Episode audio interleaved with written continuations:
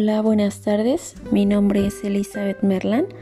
Actualmente curso la carrera de Administración de Empresas. Les voy a platicar un poquito de lo que es mi diario de aprendizaje. El retomar la universidad o tomar esa decisión me causó un poco de revuelo y de preocupación ya que yo trabajo para el banco. Entonces los horarios realmente son muy complicados porque no tengo como tal un horario de salida. A veces con el día a día se complican las dificultades con los clientes la gente realmente no existe un horario como tal para salir ya que se presentan diferentes factores que nos impide establecer una hora eh, lo estuve consultando mucho y decidí regresar a la universidad, me puse en contacto, realmente yo estaba muy muy emocionada, pero eh, debido al trabajo que yo tengo, obviamente interactuó con muchísima gente, empecé con muchos síntomas, al principio pensé que, que era solo una infección, se me fue complicando hasta que me detectaron que yo tenía COVID esa semana que me detectaron esto, yo estaba muy muy mal, tenía temperaturas muy altas y fue cuando ingresé a la universidad que empezaron las clases, eh, pues realmente yo me frustré, ¿no? Porque dije, ¿y ahora qué voy a hacer si estoy enferma? Voy a perder la escuela y demás. Pero ya después vi, después de una semana que, que traté de estabilizarme, pues lo vi de una manera diferente, ¿no? Dije, bueno, eh, la ventaja que tengo ahorita es que puedo hacer todo en línea. A lo mejor si hubiera sido presencial se me hubiera dificultado mucho. Entonces, pues de todo lo malo siempre hay que hay que tomar las cosas diferentes y sacar cosas positivas. Eh, al principio me costó mucho trabajo, eh, no sé si porque en teoría me sentía muy mal o, o había dejado mucho tiempo pasar la escuela, eh, las, las plataformas se me complicaron demasiado porque no, no le entendía, ¿no? Hasta la segunda clase que accedí, aún yo me sentía muy mal, pero como indicó la profesora, no era cuestión de, de analizar, de, de picarle aquí y allá para ver qué pasaba, ¿no? A veces por el miedo dices, chin, es que si hago esto y si la borro y si pasa esto, a veces nosotros nos ponemos diferentes limitantes, ¿no? Entonces me costó un poquito de trabajo ponerme al corriente, procesar toda la información. Ya después como todos sabemos, cada, cada, persona es un mundo diferente. Todos los seres humanos tenemos un estilo de vida y de aprendizaje en el cual eh, entendemos las cosas de diferente manera. Cada quien tiene una historia que contar. Muchas actitudes que nosotros hemos aprendido desde la infancia, estas actitudes a veces son el resultado aprendido de nuestro núcleo familiar, en este caso sería de nuestros padres.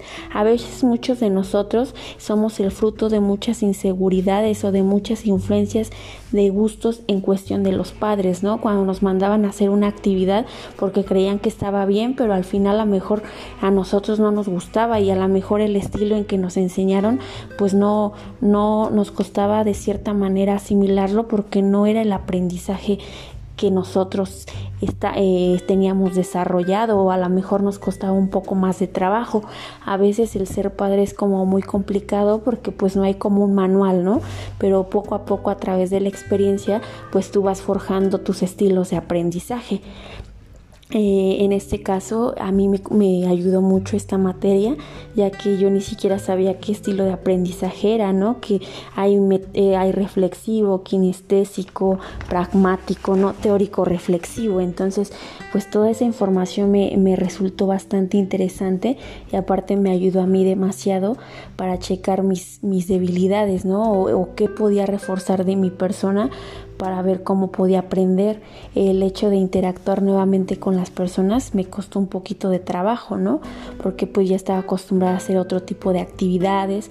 El hecho de que a lo mejor se me hace bastante padre que esta materia no la den al principio de curso porque a veces toda la gente pues trabaja, ¿no? Y de repente como que ya no identificamos nuestros estilos y nos ayudó como a conocernos a nuestros a nosotros mismos y fortalecer esas debilidades en el aprendizaje para poder llevarlo en práctica a través de toda la carrera.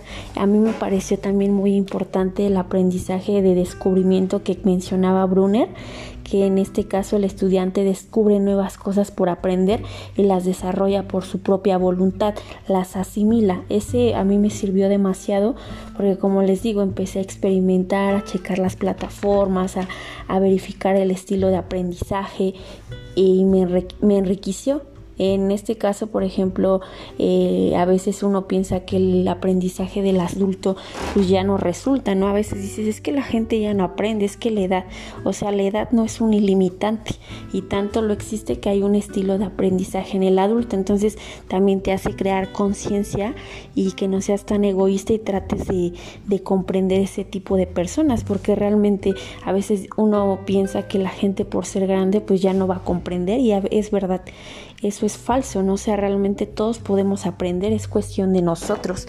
Eh, a veces son los miedos los que no nos dejan este seguir o nos causan incertidumbre. También a veces tenemos que lidiar con preguntas como ¿se podrá estudiar y trabajar o cómo le voy a hacer?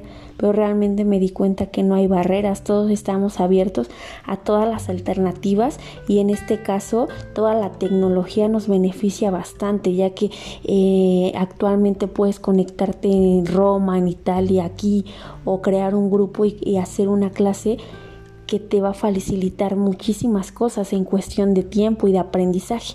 A lo mejor anteriormente, aunque hubieses querido estudiar, pues no existían las herramientas como para estudiar desde línea.